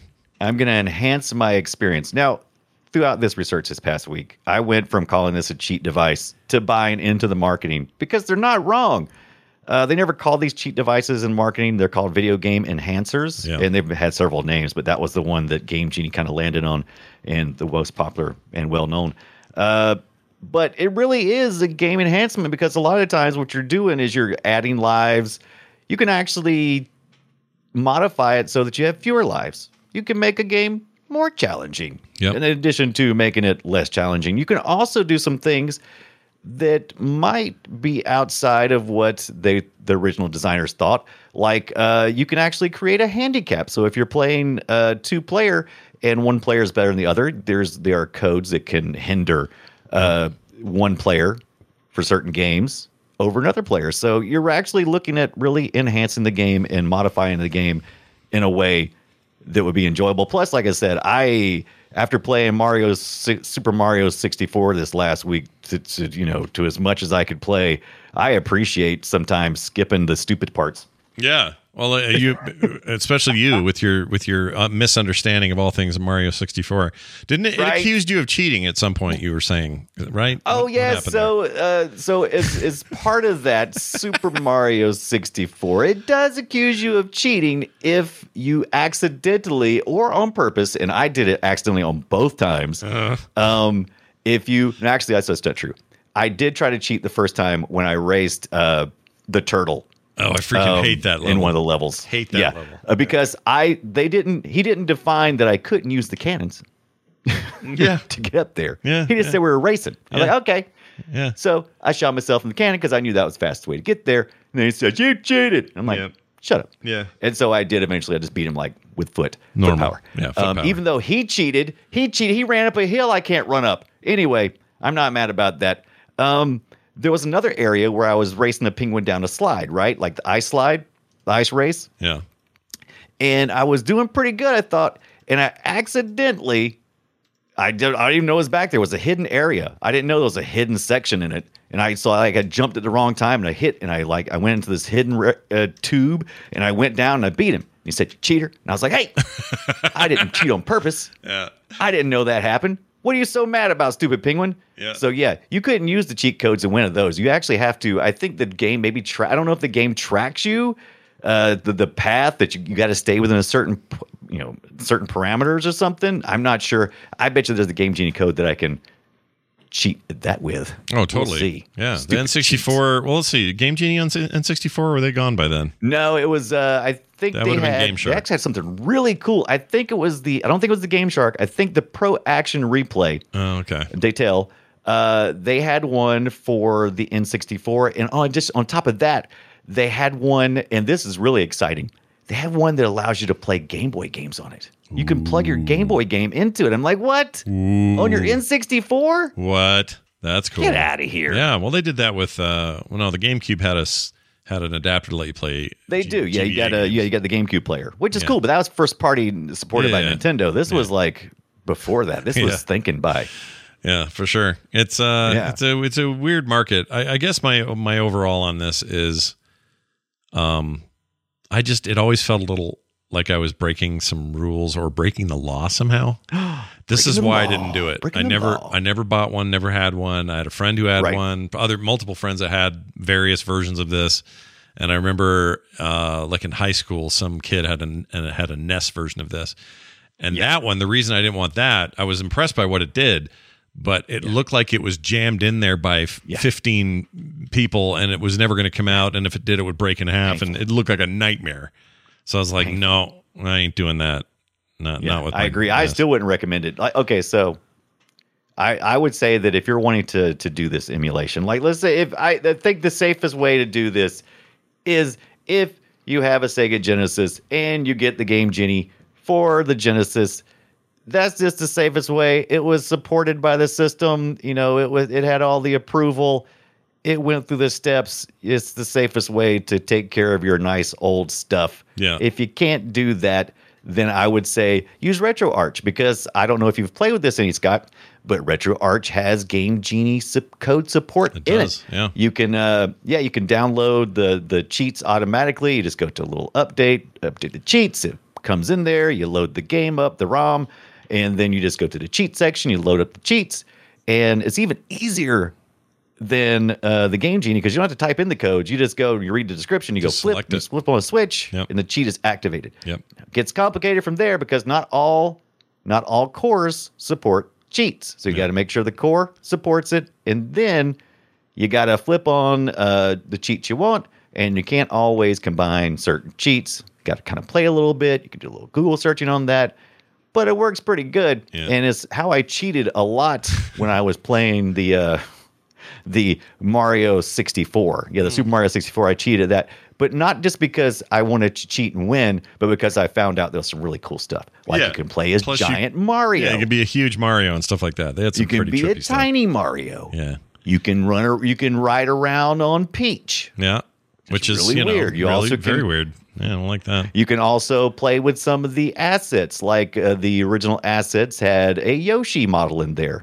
Oh yeah, that's right. There was plans on making that a two-player, and they didn't do it. Yeah, and then they Um, made uh that we talked about it last week. They made that weird crocodile. Um, Yeah, they did the Croc game. Yeah, the croc. Yeah, for the PlayStations. it was yes. the, the the same dev that was tasked with that got canceled, and then they took it over there. yeah, And it's an okay Let's game. Croc's okay. It's all right. right. you know? Nope. There was one more. There was one more way that I wanted to mention that you could cheat. Yeah, go. I have a Retron Five Hyperkin. Hyperkin took over the cheating world. Yeah. Um, they're cheater cheaters, pumpkin eaters, and I uh this built in. You you can throw in your original. Now I had the five, which allows me to do the NES, SNES, Genesis, Game Boy Game Gear. Color, and Advance. I don't think it does the Game Gear. No, does do the Game thought- Gear? I, don't think so. the- I thought it did. Maybe not. I think I think it does the Famicom disc is the other one that does. Ah, gotcha. Uh, but then you, you can load the cheats there too, Hmm. so you can use use the little Game Genie cheats built right into the system, so you can use your original ROM carts and do that. Yeah.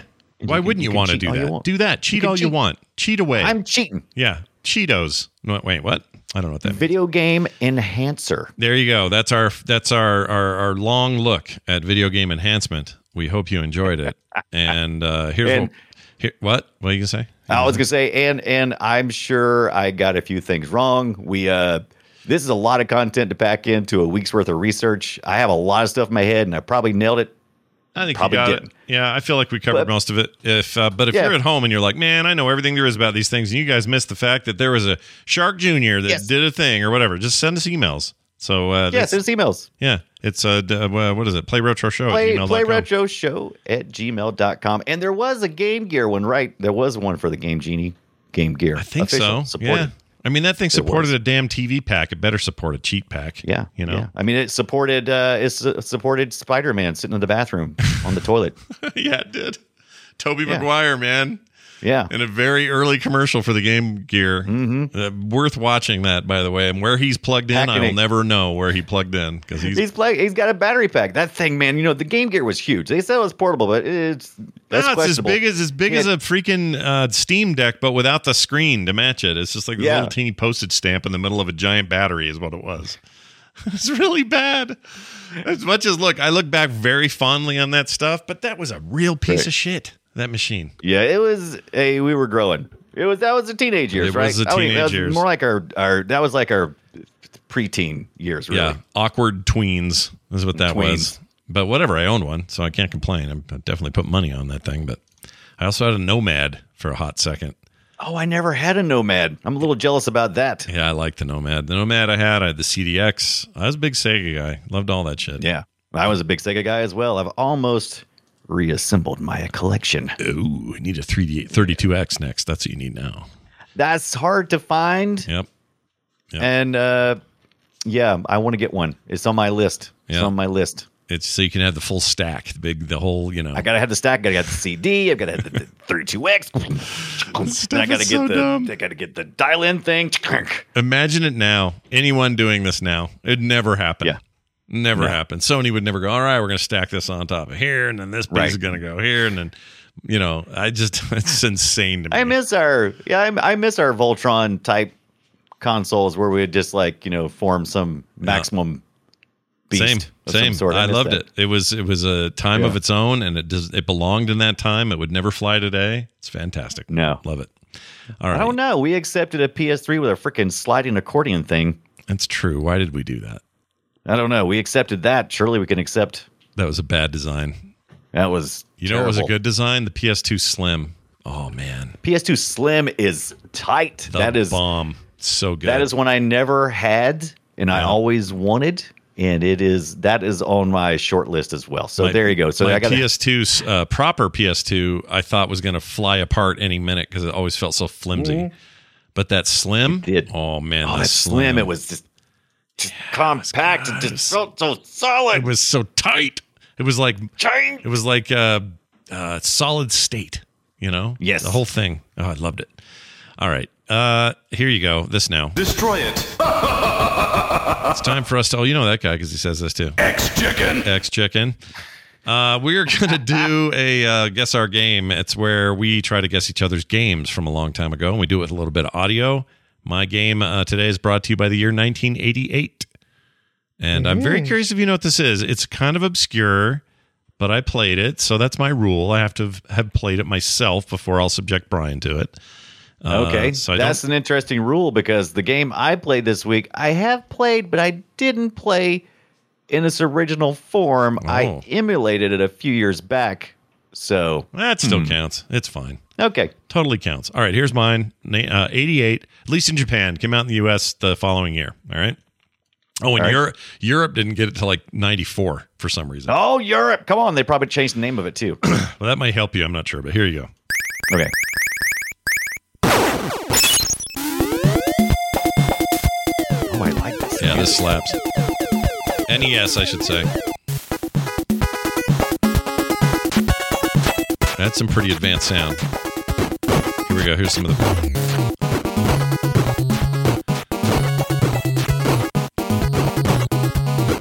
Any guesses? I'll, I'll give you another hint. uh, this is a side scrolling game uh, in its format, and it is made by Konami. But it's also a game we have not. What year was talked- it again? Uh, 88. We've talked a lot about the Konami in recent months, but we've never talked about this game on the show. And the other uh-huh. hint is it kind of makes fun of where you're from. It's a redneck rampage. no, but you're, but you're, you know, that's the vein. Any guesses? oh no, It's hard. I admit this one's hard. I don't know that one. I'll give you a don't- sound Doesn't of even, the- that doesn't even sound familiar in like like in my walking in and out of arcade mind or anything. Well, No. here's here's the sound of the character dying. Maybe that'll help. Does that make? Does that sound like anything? Uh, no. what is that? All right. I'll, I'll what it- was that? I'll give it away because the game actually says it. I just cut it out of my edit. So here's, Oh, okay, here's the voice, which is uh, impressive for 88. Like nobody was making games like this at home. So anyway, here's the VO. The Adventures of Bayou Billy. The Adventures of Bayou Adventures Billy. what? Of oh, Bayou Billy, yes. yeah, Bayou Yes, Billy. yes, he was yes. uh, it was a Southern bumpkin kind of deal, and you had to go get your girl back, uh, who I think is naked in the cut screen scene. They don't say, but she looked naked.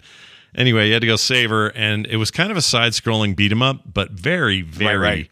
not like in I at never the time. played fine. that either. That's At the time, it was fine. Play it now. Ooh, the fighting's rough, dude. It's rough. Ooh.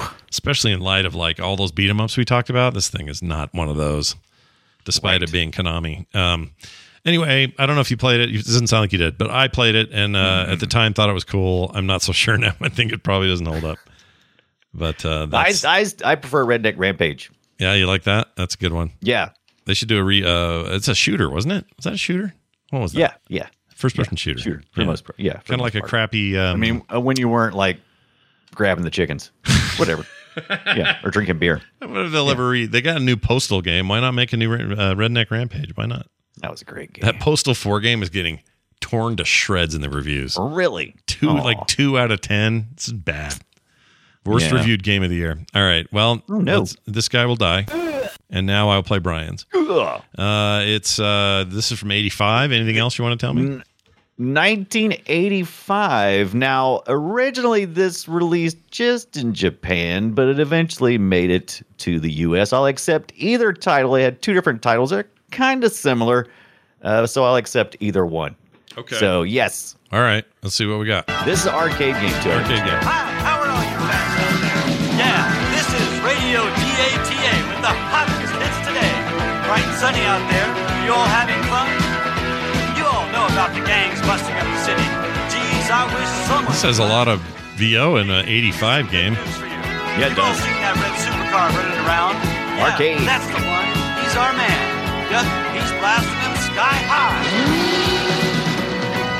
Hey, the red supercar, can you hear me out there? The gangs are running wild again. Hurry, man, we need you. We need you fast. This is terrible. Um, let's see. It gets to a part here. Hold on. Oh, that's good. Yeah. Oh, there's more. Hold on. Is there more? Let's see. That.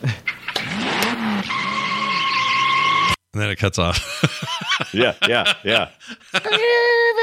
I um, figured that I figured the attract mode would be the most likely way of people to recognize this because after that the the the game gets a little different. I will give you another hint if you like one. yes, please. This was a, laser disc game. So that's the reason why. Oh, I know this are so game. it's an anime one. It's um I know this game. Oh, Scott. Um it was okay, so you were either a Dragon's Lair guy or you were this game. This these were the Right. two fighting things. Everybody was like, "Oh, have you played if you played either of the quick time, real time animated hoo-has?" And I'd say, "Which ones do you mean?" And they'd say they'd say Dragon's Lair or this. Yeah, they'd say the they'd say the the night guy or the the racy game. Oh my gosh, no. Chat saying Space Race. That is absolutely not it. Spa- Space, yes. Yeah, Space, Space or Ace Space Ace. else. You mean? Yeah, Space Ace was a follow up Yeah. to to Dragon's Lair. It was same same Right, people. right. There's a that also really liked that game, but um. And you might oh, not have played this if you didn't see it at your arcade. You might not have seen this, and I think I seen it arcade later in in in, in the cycle. So I don't think I ever saw it originally. It did make it to the Sega CD. Yeah, Sega CD Um, ended up getting that. So did yeah. Oh, thank you. Sorry, someone just stopped by with something. Um, and the PlayStation. yeah, PlayStation had it. I want to say Sega you could get it on some DVD players or something. Yeah, Sega Saturn as well. Damn it! What was that called? I'm going to be annoyed because my friend. So it was my friend Mark. Mark Larson and I used to have these arguments, and I was like, "Oh no, Right. man! Everything. It's all about the Dragon's Lair. No way, man! It's about this other thing, and I can't remember the name." Ah, Well, if I gave you the first, there's three different. There's actually four different titles. to This thing, and they all start with one word. How about I give you the first word? All right. Road. Road. Yeah. Rash. Road. Runners. Road, rash, not it. Road running rash runners. road kill killers. Roadkill. Uh, give me another You're hint. forgiven. You're forgiven for forgetting uh, this forgettable name. Okay, what is it? Are it? you ready? Yeah, I'm ready. Road Blaster was the Road original Japanese name. Shit. But you may have you may have heard as as uh, Road Blaster FX or Road Avenger or Road Prosecutor. I only remember Road, uh, the first one. Right. Exactly. yeah. it. Yeah.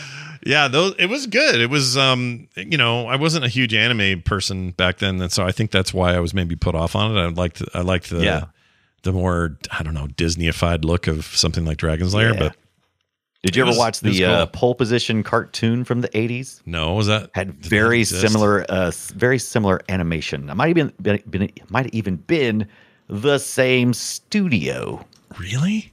Hold on. Yeah, this is Data East, by the way. Yeah, we used to Um, work with and those it was guys. uh, oh, the uh, whole I series is on freaking YouTube, dude. Oh yeah, you've never seen the pole position series? No. It's f- freaking terrible. Let me hear I this intro. It. Let's see. There's Rev up for excitement with the pole position team. Today's adventure, the Cove. Love it. Which button do I press? Press them all! Press them all. Five seconds.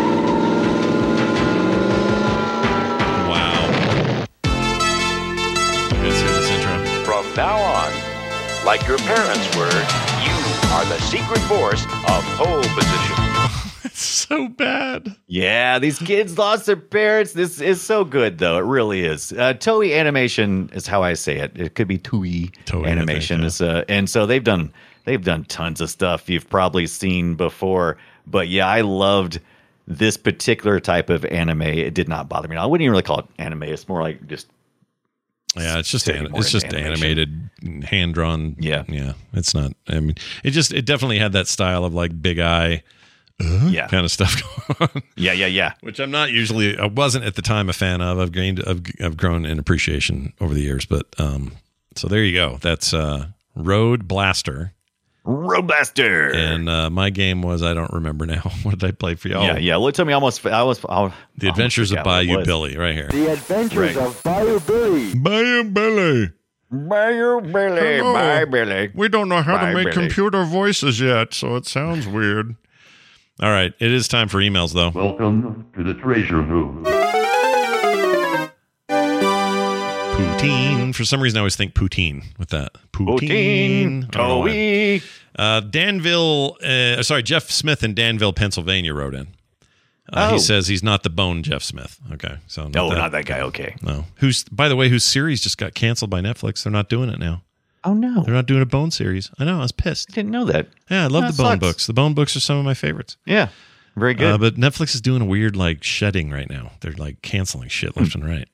Anyway, dear Scott and Brian, I too am a fan of Discs of Tron. I have this on my wish list, but I wanted to see if you were aware of it. Arcade1Up has a uh, Tron slash Discs of Tron cabinet.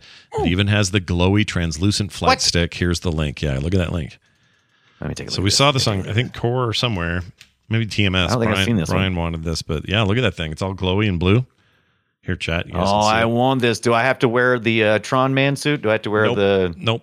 You Yeah. don't have to be Tron man. Tron Although guy? keep in mind this is, the, Tron- this, is the this is the shorty cabinet, and uh, you have to have the riser if you wanted to sit up. It's a little pricey, seven hundred bucks. Would somebody explain to me why you need the? Why they? Why is it? Yeah. Why a riser? Well, because they make them small, man. They're little tiny. I have one. I have the Joust one. It's a little tiny machine. But we did when you sit down, are you at the right height without the riser? Yes, if you sit in a chair, you're fine. Totally fine. And then That's you know, lame. No one plays the arcade game in a chair. What's wrong with you people? well, if you have a cocktail one, you do. But but you're right. well, yeah, yeah. Cocktail's Or- different. Yeah. But we had a lot of stools in our arcade growing up.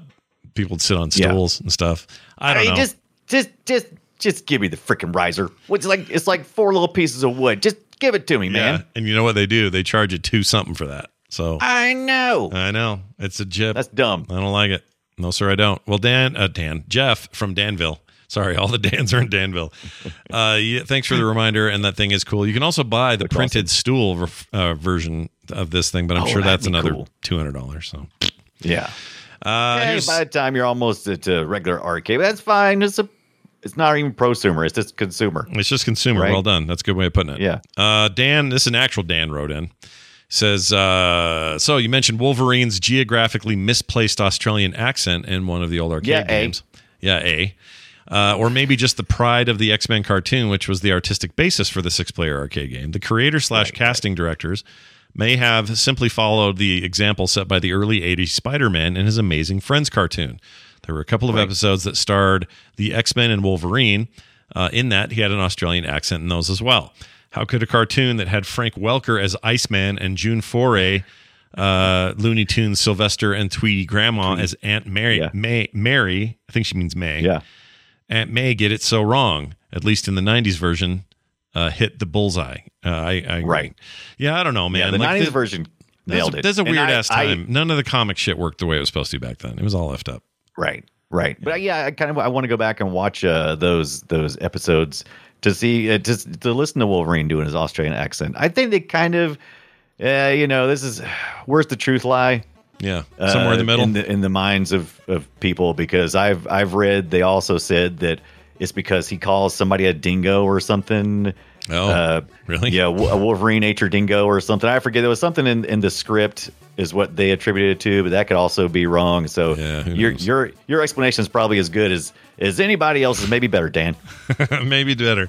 Hey, if you want to be Right. like Dan and the other guy kept calling Dan, whose name is really Jeff, um, you can send us emails as well. Please do. It's playretroshow at gmail.com.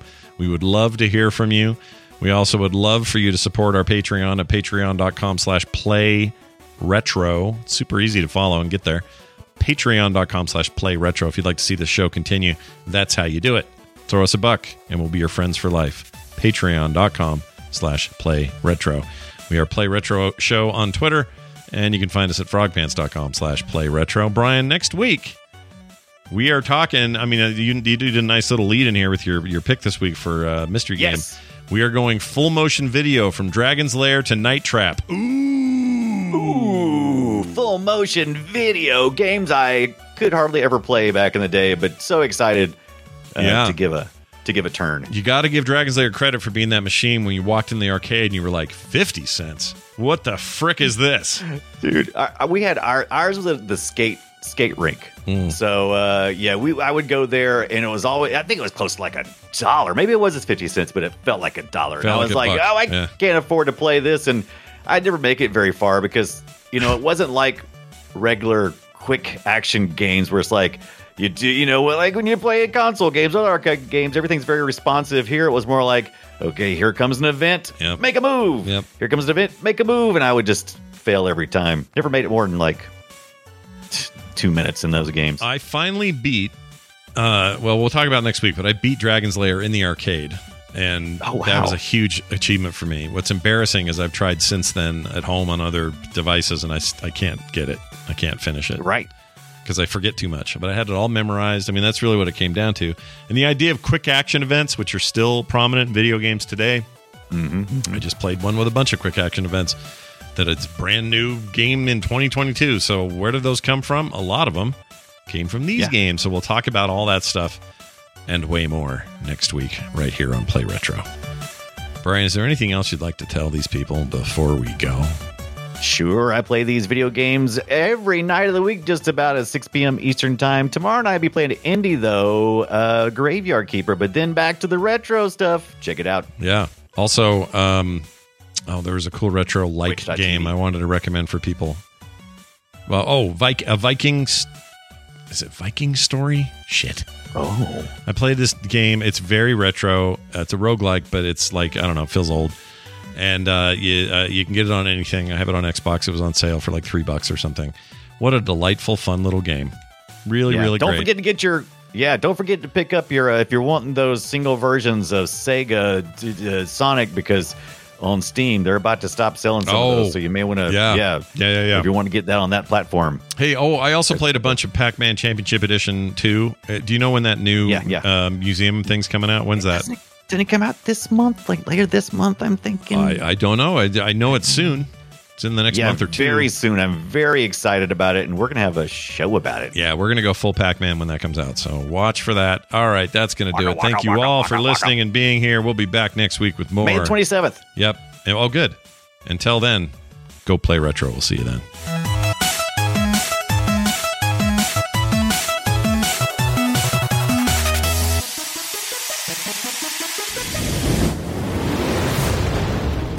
This show is part of the Frog Pants Network. Yes. Get more at frogpants.com.